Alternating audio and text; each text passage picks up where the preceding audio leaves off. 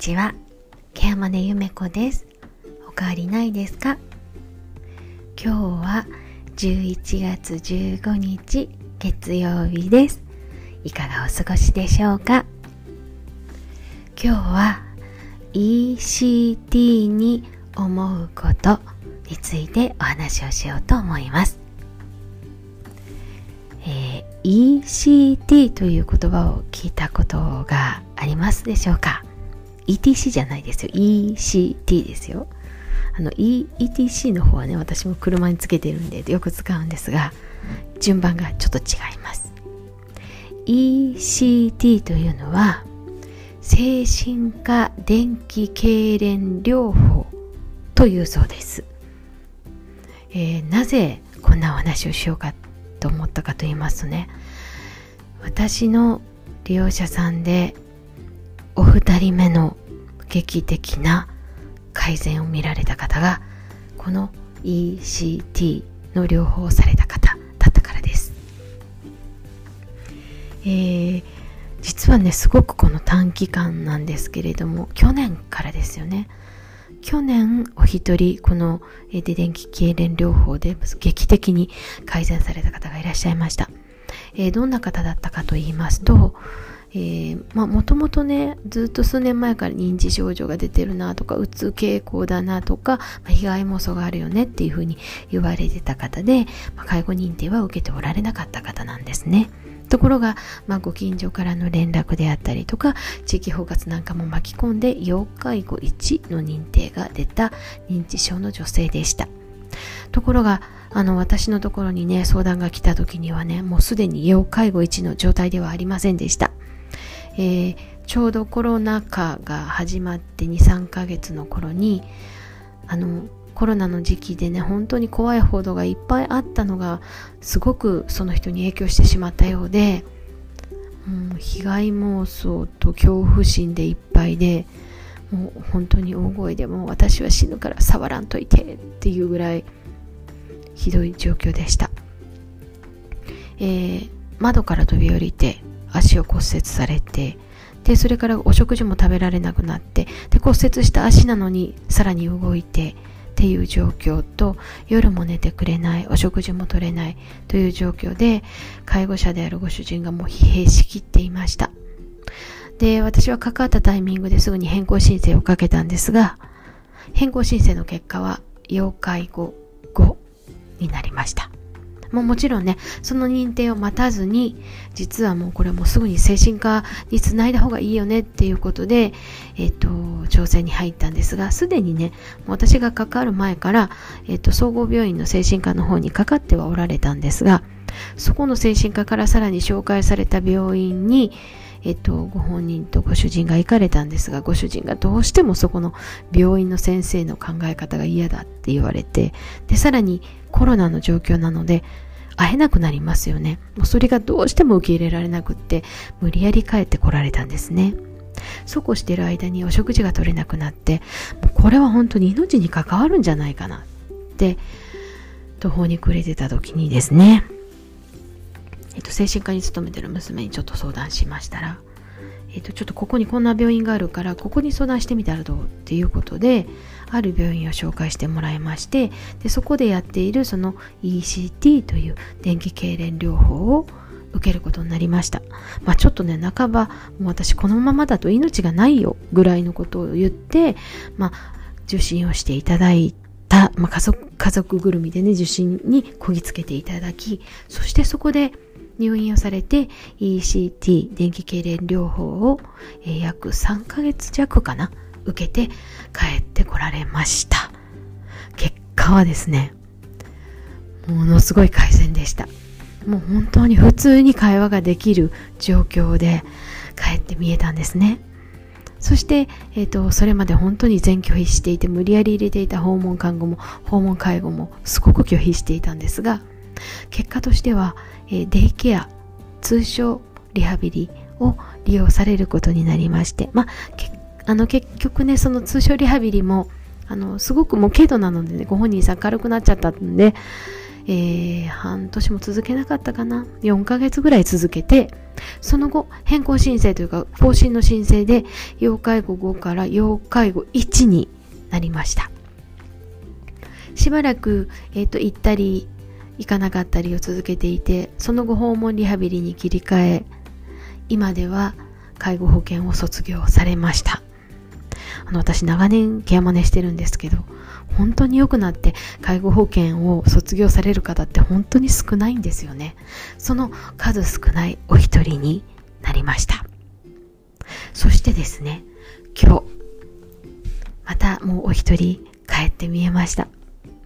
えー、この方もですね、あの、実はこの方は佐光樹、私の、えっと、所属する、えっと、法人の佐光樹にお住まいの方だったんですけれども、も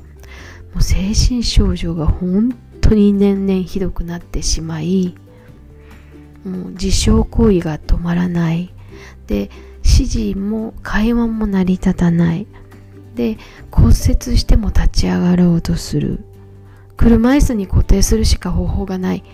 ていうぐらいひどい状況でした。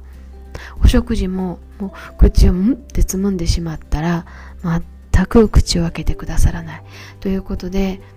どうしようっていろいろ考えてたんですが精神科にかかってみようっていうことでその ECT 療法のある病院にまずは通院でかかったんですね。で最初はずっと通院してたんですが先生の方からあのもうもうちょっと難しいなと思ったら入院していただいていいですよいつでもいいタイミングで言ってくださいっていうふうに言っていただいてたんですが、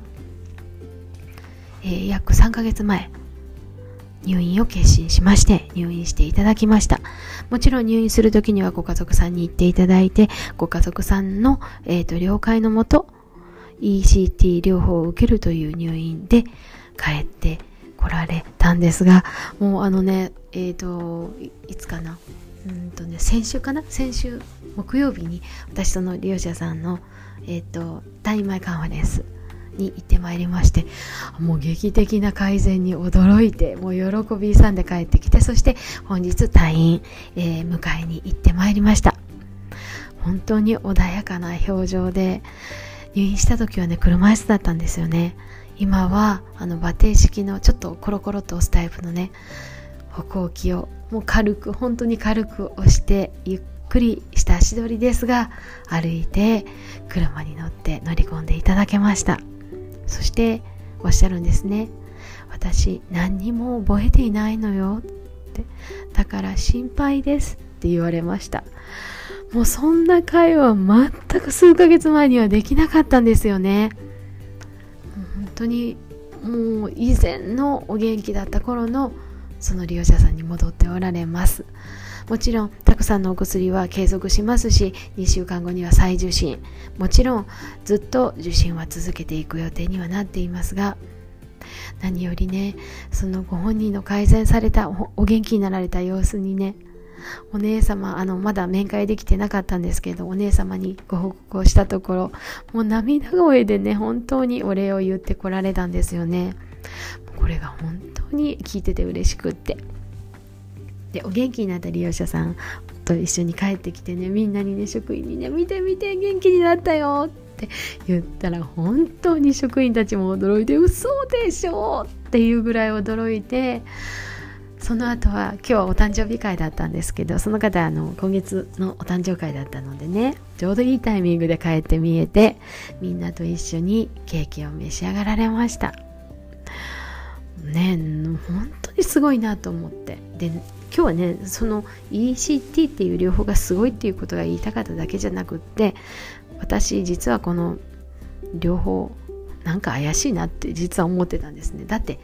電気療法ですよ。どう考えたって怪しいじゃないですか。昔の漫画であったじゃないですか。電気ビリビリみたいな。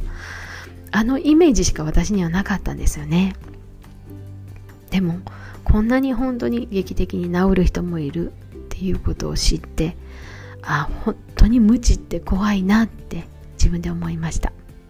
まあ、ただこの療法は万全万全点万能ではないそうです、えっと、病院のソーシャルワーカーさんも曽我先生の方も言われました。あの聞く人と劇的に聞く人とそうでない人がありますよって。だからあの本当に聞くかどうかっていうのはきちんと見た上で始めます。そして説明もしますっていうふうに言われたんですよね。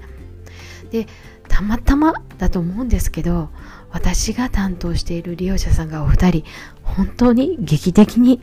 良くなられてまあ良くなったって何て言うのかな本当に全てパーフェクトに良くなったんではなくってその生活障害が改善されたっていうことは生きていく上で本当に素晴らしいことなんですよね。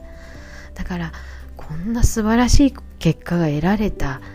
得られることがあった。そしてそれを私は長年ケアマネージャーとして仕事してたのに全く知らなかったっていうことは本当に反省しなきゃいけないことなんだなと思っています。まあ、もちろんねあのおそらく私は精神科であったりとか専門医にかかるっていうことに対してはあのハードルは低い方だと思っています自分ででもでもまさか本当にこんなにあの目に見えて変わるっていうことが現実起こるんだなっていうことを体験してしまうと知らなかった私がバカなんだって本当に思いました。本当に無知であるっていうことは罪なんだなと思いました。自分自身が担当してきた方に対しても本当に申し訳ないと思うしなんかよく知らないで偏見を持っている怖さっていうものを私は改めてしっかり自覚しなきゃいけないなと今日思いました。今日は ECT について思うことについてお話をしてみました最後まで聞いてくださってありがとうございました。ケアマネゆめ子でした。また来ますね。